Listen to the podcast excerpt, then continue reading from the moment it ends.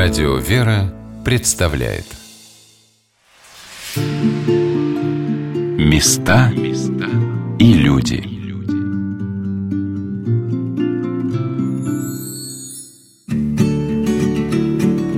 О том, что нужно знать прошлое своего государства и малой родины, историки, ученые и писатели говорили много раз.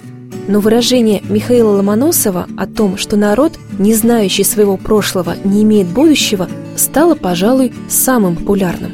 Здравствуйте, меня зовут Ольга Королева, и сегодня мы отправимся в Пермь, чтобы выяснить, насколько хорошо жители помнят свою историю. Среди имен пермских святых есть имя, которое, на мой взгляд, должен знать каждый пермяк. Это Андроник Никольский, священномученик и архиепископ Пермский. Продолжает наместник Белогорского Свято-Николаевского мужского монастыря Пермской епархии и ермонах Дорофей Гельмияров. Архиепископ Андроник Никольский, которого в народе назвали пламенеющий пламенный.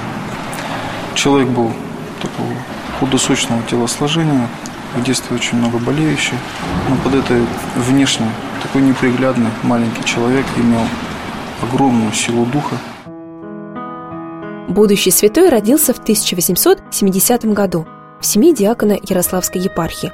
Закончил Углическое духовное училище и Ярославскую духовную семинарию, затем поступил в Московскую духовную академию, где на втором курсе по благословению святого праведного Иоанна Кронштадтского принял монашеский постриг с именем Андроник.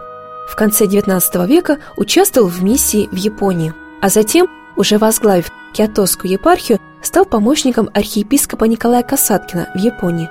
Вот что рассказала об этом периоде жизни святого историк, сотрудник музея при храме во имя святителя Митрофана Воронежского в Перми Мария Гмызина. Ну, вообще, когда читаешь жития святых, всегда представляешь, ну, какой вот человек был – ну, хочется понять. И, ну, что святой, это понятно, да, раз жития святых читаешь. И вот про Владыку Андроника, да, обычно говорят, что он блестящий миссионер. То есть, да, действительно, он был очень талантливым таким человеком. Он в общей сложности за два приезда, я пробовал в Японии, ну, около четырех лет.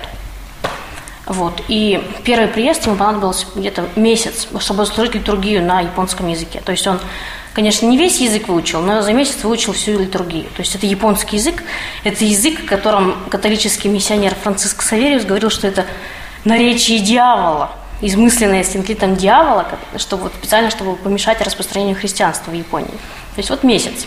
Он, конечно, с ошибкой немножко служил, но э, по воспоминаниям владыки Николая Японского так очень хорошо это было. Такие ошибки были незаметны. В июле 1914 года епископ Андроник получает назначение в Пермь. Начинается рассвет духовной жизни в Пермской епархии. Устраиваются лекции и беседы, начинают работать миссионерские и народно-певческие кружки. Собирается библиотека духовных книг для мирян. Вдобавок к крестным ходам по церковным праздникам владыка Андроник устраивает шествия в дни памятных исторических событий – Кому мог проповедовать здесь владыка Андроник? Что, кого просвещать? Все же были верующие. И владыка Андроник, он, между прочим, сам ответил на этот вопрос. В 1916 году он еще писал о том, что такое ощущение, что церковь сама по себе, государство само по себе. То есть за полтора года до выхода декрета об отделении церкви от государства, он говорил, что вот в храме православные христиане, как выходят из храма, они граждане – то есть вот людям, которые не верили, которые не понимали, что такое христианская жизнь, он и проповедовал, просвещал их вот. Том, говорил о том, как нужно жить вот, по законам церкви. Сам святитель вел скромную подвижническую жизнь и своим примером вдохновлял паству. Одевался просто, не носил шелковых ряс и пожалованные ему награды, а все средства отдавал нищим. Накануне дня когда он должен был совершать божественную литургию, всю ночь проводил в молитве. Еще про Владыку Андроника всегда говорят, что он верный такой гражданин, то есть он был очень таким последовательным монархистом, и он никогда не э, различал пользу России от пользы для императора. Не отделял э, императора от России, а Россию от императора. И всегда он во время войны, да, тоже он уже начал служить, когда началась Первая мировая война, он всегда говорил, что нужно очень верно служить Отечеству, верно и честно. То есть не завышать искусственно цены, не призывать к беспорядкам и так далее. Ну, конечно же, он был деятельным архиереем. Известно, что владыка Андроник, он был одним из немногих архипастырей, который в очень большом объеме объехал всю епархию. То есть побывал практически во всех храмах. То есть до него такое никто не совершал. А, и при всем при этом, при всех своих дарованиях, он был очень скромным человеком, по его собственным словам. Он предпочел бы удрать на Белую гору, и лишь бы его не чествовали в честь, э, во время его во время празднования десятилетия его архиерейства. Но и главное, чем отличался Владыка Андроника, это то, что он был таким ревностным христианином. Ну, уже после большевистской, получается, революции, после Октябрьской, он так вот честно и прямо заявлял, что это вот разбойники, это грабители, то те люди, которые посягают на церковное достояние. Вот. И тут еще надо помнить, что в те годы архиерея это был именно нравственный такой ориентир для паствы. И владыку в пермской прессе всегда называли властитель дум народных. О чем были его проповеди? О чем проповеди? Именно в годы революции? Ну, скажем, до и после. То есть, ну, он обличал, да, власть э, новую разрушающую, да? Да, да, да. Это, ну да, после. А до революции это о том, как нужно помогать тем, кто на войне. То есть какие-то сборы, постоянные сборы ранен для раненых, а затем, ну, просто одежду высылать, помогать беженцам. То есть всю Пермь они, в принципе, заполнили, вот эти беженцы из Холмщины, он говорил о разрушительной такой силе мата русского во время особенно военных действий, когда солдаты уже немножко себя не контролируют. То есть это плохо влияет на все, говорил что на духовные как бы составляющие. То есть объяснял, чем чревато использование мата. И даже либерально настроенные граждане, они э, в телеграммах там временного правительства писали, что вот он говорил проповедь там о том-то и о том-то, и произвел впечатление на народ. И когда уже пришли к власти большевики, то есть они боялись, то есть не знали, как вот сладить вот с тем влиянием, которое он оказывает на народ, потому что как-то пытались его арестовать, и просто толпы людей заполнили всю Соборную площадь. И множество депутаций пошли, даже мусульманская депутация пришла в ЧК, чтобы как-то оградить архиерея православного. Владыка Андроник понимал, что большевистская власть не простит ему противоборства – Полностью верив в свою судьбу Божий промыслу, он ежедневно исповедовался и приобщался святых тайн. В ночь на 17 июня 1918 за ним пришли вооруженные рабочие Пермского мотовильхинского завода. И что сделали? Они, они арестовали его ночью, получается. Арестовали ночью, для этого им понадобилось полторы тысячи человек. Конечно, у владыки были защитники, то есть тут была такая некая инициативная группа прихожан, которая стали, они просто стали свидетелями, то есть с, пол, с полуторами тысячами человек уже не сладили бы, и они стали просто свидетелями его ареста. И последними словами, которые владыка Андроник, с которыми владыка Андроник обратился к своей пастве, это «прощайте, православные». То есть больше он свою паству, получается, уже не видел. И закончил он свою жизнь мученически. Известно, что он был закопан в землю живьем. Конечно, потом палачи выстрелили в землю, но неизвестно, как погиб он или нет. Но он, Владыка Андроник, всегда говорил, что вот всегда очень почитал именно мучеников и говорил, что он рад умереть за Христа. И в то же время он, его никогда не покидала надежда на то, что вот Россия воскреснет со своим возвращением к Богу. То есть это обычно это вспоминает Владыку Андроника, это как-то последние его слова вот именно о надежде. До нас дошли труды священномученика Андроника, воззвания, проповеди и письма. Он был не только выдающимся оратором, но и талантливым публицистом. Семинарист Пермской духовной семинарии Артемий Горбунов выбрал для своей дипломной работы как раз тему подвига священномученика.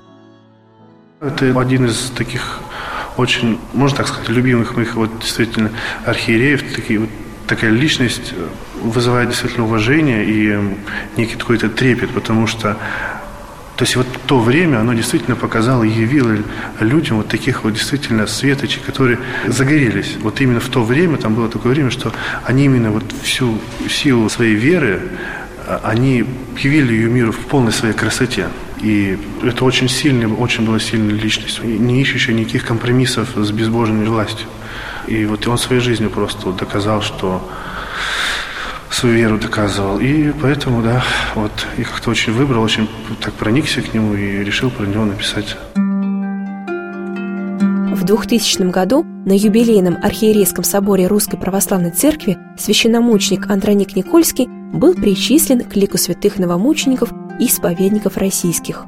До наших дней сохранился молчаливый свидетель тех трагических событий, храм святителя Митрофана Воронежского с архиерейским домом. Именно отсюда владыку Андроника забрали мучители. Митрофаневскую церковь еще называют Крестово-Митрофаневской. Приставка «крестовый» означает, что храм построен как домовый при покоях архиерея. Сама же церковь святителя Митрофана представляет собой двухэтажное вытянутое здание со скромной главкой наверху и расположена на Соборной площади, в самом начале Комсомольского проспекта, или, как его зовут местные, Компроса. Вплотную к храму примыкает недействующий ныне Спасо-Преображенский собор, занятый Пермской художественной галереей. В прошлом два эти здания соединял переход, но сейчас между ними глухая стена, и прохода нет. В Митрофаневской церкви регулярно ведутся службы, рассказывает пресс-секретарь Пермской епархии Юрий Кищук. Храм святителя Митрофана Воронежского, а, в котором находились и сейчас восстанавливаются покои архиепископа Андроника, то есть домовый храм архиерея. Поднимаемся по ступенькам и заходим внутрь. Я ожидала, что храм будет маленьким, ведь это домовая церковь. Но вместо этого увидела большое светлое помещение с высокими расписанными сводами и красивым иконостасом в центре. Впрочем, таким просторным храм был не всегда, рассказывает историк Мария Кмызина. Пермский архиерейский дом он задумывался как один из корпусов переведенного в Пермь а, Пыскарского Спаса Преображенского монастыря. Но затем, когда была открыта Пермская епархия в 1799 году, этот монастырь был преобразован в архиерейский дом. И получается еще деревянный корпус, еще монашеский корпус с домовой церковью был уже построен в 1793 году. И через пять лет, в 1798 году, был уже построен каменный корпус с каменной церковью. Церковь была сначала освящена во имя святителя Стефана Великопермского, вот, но также был освящен один из пределов собора Преображенского, то есть э, теплый храм во имя святителя Стефана, то есть получилось два стефановских храма рядом. В 1836 году Стефановскую церковь переименовали и осветили во имя новоявленного угодника Божия, а затем перестроили и весь архиерейский дом. Иконостас спустили на первый этаж и разобрали пол на втором этаже – получился просторный, с высоким потолком храм, каким его видим мы. Сегодня на волнах Радио Вера мы путешествуем по Перми и рассказываем вам о подвиге священномученика Андроника Никольского и храме в имя святителя Митрофана Воронежского. В советские годы Митрофаневская церковь не действовала, и только в 2007 году здание архиерейского дома вернули Пермской епархии, продолжает Юрий Кищук. Мы находимся с вами в храме Митрофана Воронежского, святителя Митрофана Воронежского. Очень интересная история храма, а, очень интересная история возвращения храма, я бы так сказал.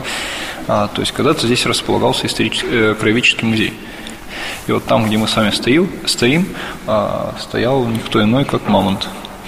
То есть, и да, как бы для многих людей даже до сих пор это, когда говоришь, приходите в храм Митрофана Воронежского, они говорят, ты где? На Компросе 6, да, то есть, а где мамонт стоял?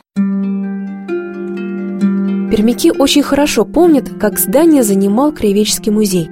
Семинарист Пермской духовной семинарии Артемий Горбунов рассказывает, что в детстве он приходил сюда на выставку – в центре, значит, храма стоял большой скелет Мамонта. Вот. Ну, то есть он как бы наполовину стоял в центре храма, и какая-то часть у него еще была в алтаре.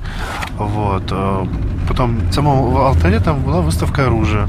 Потом какая-то часть там были иконы. Вот. А посередине стоял Мамонт.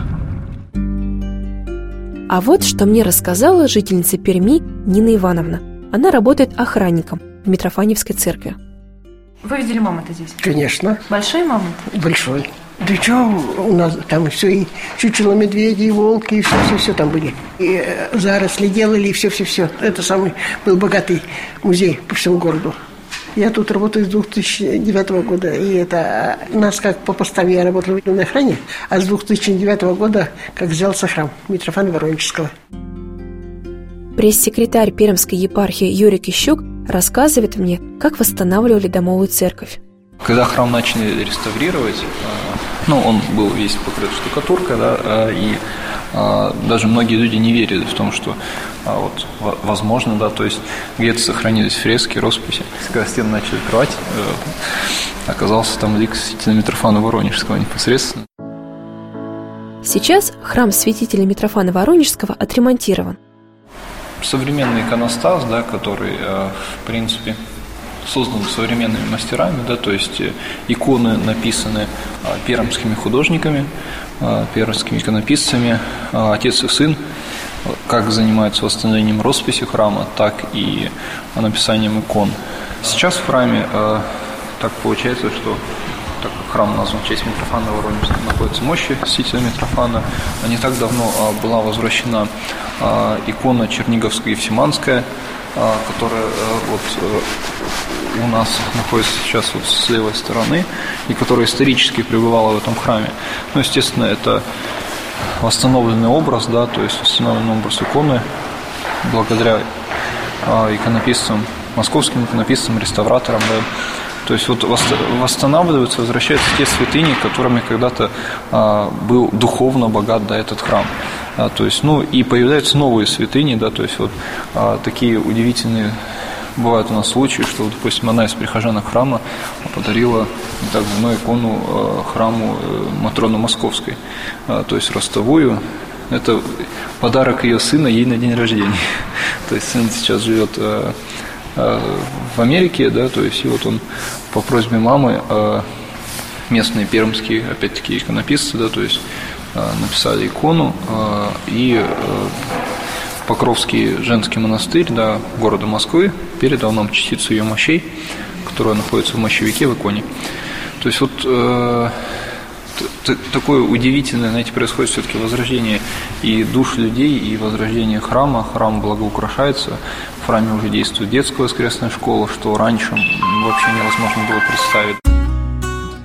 В 1914 году перед списком Черниговско-Гефсиманской иконы Божьей Матери молилась во время своего визита в Пермь великая княгиня Елизавета Федоровна, родная сестра императрицы Александры Федоровны и будущая преподобная мученица Елисавета. Юрий указывает на небольшой балкончик второго этажа. Если мы посмотрим с вами на второй этаж, то вот именно там располагались покои архиепископа Андроника, то есть в момент, допустим, архиерейского служения, да, он выходил из своих покоев, проходил по галерее сверху и мог пройти э, спокойно в э, Преображенский кафедральный собор. То есть вот не так давно восстановили ступени, э, и которые были выхожены именно вот ногами, знаете, то есть и мне кажется, такое место, в принципе, для любого православного человека действительно родное, близкое, да, то есть это а, место, где, в принципе, жили и трудились святые люди. Да? То есть а, мы с вами знаем, что а, в момент святительства архиепископ Андроника Пермскую духовную семинарию занимал тогда архимандрит Пимен, да, ныне священномученик Пимен, епископ Вернинский, Семиреченский, который пострадал в Казахстане. То есть вот э, такой собор да, святых людей тогда был в Перми. На втором этаже, в бывших архиерейских покоях, нас уже ждала Мария Гмызина. По образованию она историк. Закончила в 2016 году Пермский государственный национальный исследовательский университет.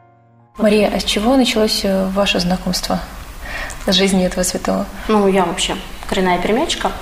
Но так получилось, что жила некоторое время вне Перми, поэтому, чтобы как-то не потерять связь с родиной, я как-то пыталась узнать о вот именно вот о пермских святых. И, конечно же, и когда мы добрались уже до 20 века, когда я добралась до 20 века, то есть первый, кто открылся, был Владыка Андроник. То есть вот его подвиг такой мученический тоже производит некое впечатление такое. И потом, когда уже устроился сюда на работу, то есть место, где он жил, трудился, молился – то есть как-то стал уже подробнее это изучать. Какие-то следы вот вы увидели, вы поняли, что да, здесь жил э, святой Андроник? Ну, конечно, во-первых, пока сейчас э, такой у нас этап формирования фондов происходит, и мы вот ищем как раз вот эти вот материальные следы. Ну, первое, что там вспоминается, это копейка 1914 года, найденная вот как раз во дворе архиерейского дома на кладбище. То есть мы всегда говорим, а может быть он пришел вот и потерял эту монетку. Там. Вдруг вот, и, конечно же, ну, какие-то просто вот сами стены дома, они помнят его. Какие-то, там, не знаю, старая балясина от лестницы, позолоченные. Вот, вот это вот то, что мы хотим выставить в музее, все, все как-то вот современники его. Сохранились у нас в, как сказать, в фондах, в воззвании, вот телеграмма Фондах, из Москвы. фондах чего? Фонды... Фонда музея. Музей при храме святителя, во имя святителя Митрофана Воронежского. Вот так вот. То есть мы хотим создать, как бы вот, пока не обнаружили его честные останки, пока их для всеобщего поклонения, пока их нет, мы хотим как бы создать такой центр паломничества именно вот, если вы хотите поклониться Владыке Андронику, помолиться ему, то приходите к нам. Либо, конечно, к поклонному кресту, но все-таки это предполагаемое место убийства. А здесь он точно бывал, здесь он точно жил, точно молился. Поклонный крест – это тот, который стоит сразу Да, за, да. за собором? Нет, нет, нет, это э, то есть Сибирский тракт, его вывезли по Сибирскому тракту, сейчас это район улицы Героев Хасана. Там стоит поклонный крест. Я решила для себя, что обязательно попрошу Юрия Кищука показать место предполагаемого убийства архиепископа Андроника на окраине Перми. Ну а пока Мария проводит для меня небольшую экскурсию по архиерейским покоям. Начали с передней, самой большой комнаты. Здесь в прошлом была гостиная для приемов. По свидетельствам каких-то, устным свидетельствам людей, которые тут когда-то ремонт делали, то есть здесь были росписи на потолке. То есть, как видите, их нет. А что это могли быть за росписи?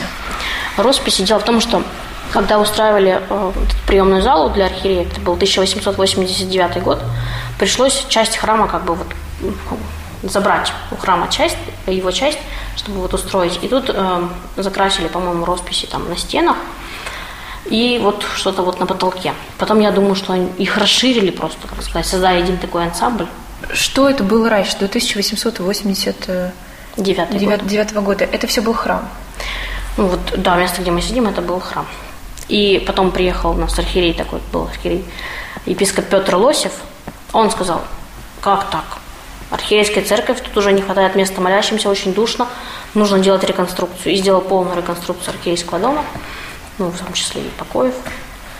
И церковь стала занимать два этажа уже. То есть она стала такой высокой, очень такой светлой. Вот, поэтому сейчас трудно немножечко представить, как было, вот, когда она занимала только один этаж. Мария рассказывает, что когда Пермскую епархию возглавил епископ Андроник, в архиерейские покои въехал госпиталь. Владыка Андроник сам распорядился разместить здесь раненых. Здесь жил, ну, некоторое время потом стали прибывать раненые в лазарет. Он сказал, нужно сделать лазарет. Еще один. Вот. Здесь был лазарет. Он переехал в другое крыло, противоположное, разместился там. А сюда ходил работать, в эту часть. То есть ну, он ходил через раненых, наверное, благословлял, Да, наверное, да, и общался с конечно. ними. Мгм, мгм. Вместе с сотрудницей музея при Митрофаневском храме Марией Гмызиной мы обошли архиерейские покои, большая часть которых уже отремонтирована. Это четыре просторных комнаты, расположены вокруг одной маленькой комнатки, метра два в длину и столько же в ширину. Здесь-то и была келья владыки Андроника, продолжает Мария. Какие известные личности посещали этот храм, этот архиерейский дом?